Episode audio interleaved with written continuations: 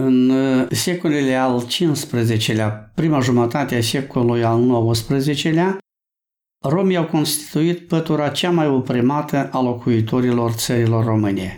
Pentru desemnarea acestei pături sociale, documentele timpului foloseau termenii holop în documentele de limbă slavă și sălași de țigani în documentele de limbă română. Componența etnică a robilor era destul de omogenă. Sursele documentare îi amintesc în această calitate doar pe tătari și țigani.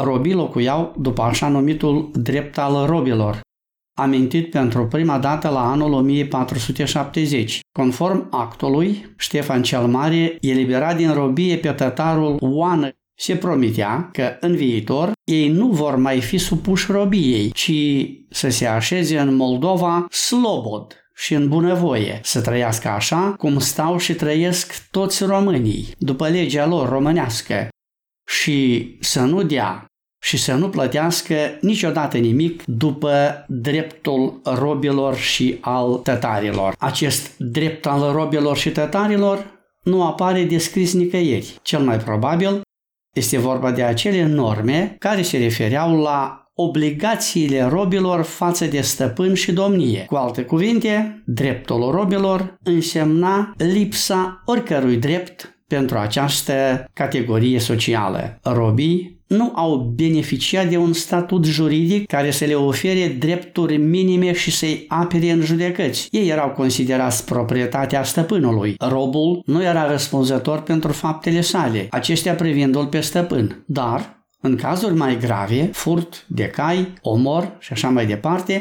stăpânul putea renunța la rob și nu mai acorda despăgubiri sau nu mai plătea dușegubina robului, urmând a fi aplicată pedeapsa, inclusiv și cea capitală. Robul era parte din averea stăpânului și nu conta ca individ. Proprietarul de moșie, laic sau bisericesc, avea dreptul total asupra persoanei robului. Robul nu putea fi jurător sau martor. Robii constituiau proprietatea stăpânului. La mijlocul secolului al XVII-lea, primele legi tipărite în limba română, Pravila de la Govora, îndreptarea legii în țara românească și Cartea românească de învățătură din Moldova lui Vasile Lupu, cuprind norme de drept în privința robilor, dar acestea sunt de origine bizantină.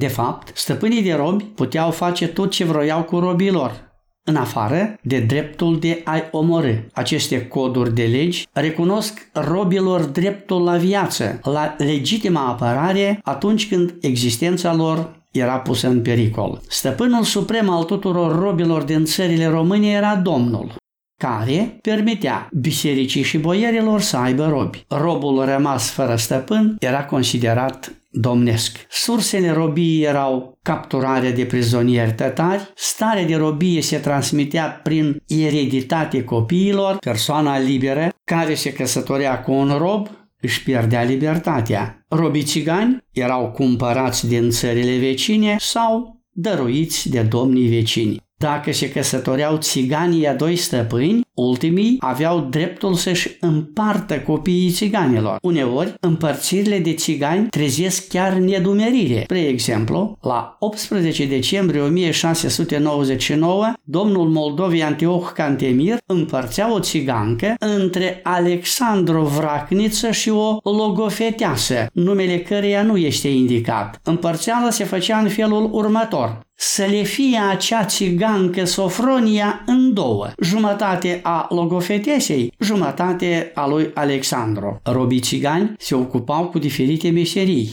dar practicau și agricultura și creșterea vitelor. Ei plăteau o serie de dări, dași de domnească, dași de hătmănească, lucru domnesc, gloabe, ciubote și așa mai departe.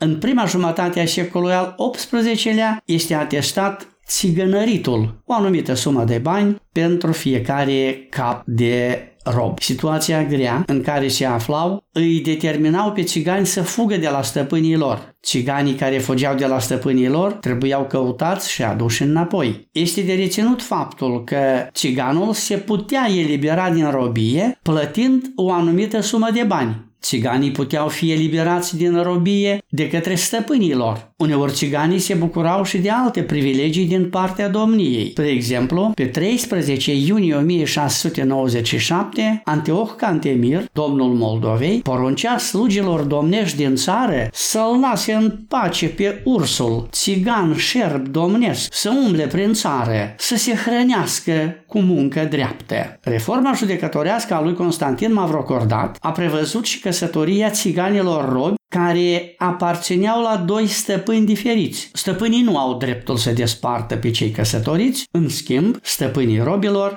aveau dreptul să-și împartă copiii țiganilor. Regulamentele de la jumătatea secolului al XVIII-lea interziceau categoric căsătoriile dintre români și țigani. La începutul secolului al XIX-lea, codul civil moldovenesc este conceput mai ales pentru a garanta drepturile stăpânului asupra robului. Capitolul al doilea din acest cod prevede că nu există unire legitimă între oameni liberi și robi. Dacă un rob fuge, stăpânul și urmașii săi, conform obiceiurilor țării, au totdeauna dreptul de a-și cere înapoi fugarul de la oricine. Codul penal al țării românești din anul 1818 preciza că toți țiganii sunt născuți robi și că Țiganii fără stăpân sunt proprietatea statului. Prima lege care a desființat dependența robilor față de stat a fost adoptată în țara românească pe 22 martie 1843. Ulterior, pe 11 februarie 1847, era adoptată legea prin care erau eliberați robii mitropoliei, episcopiilor,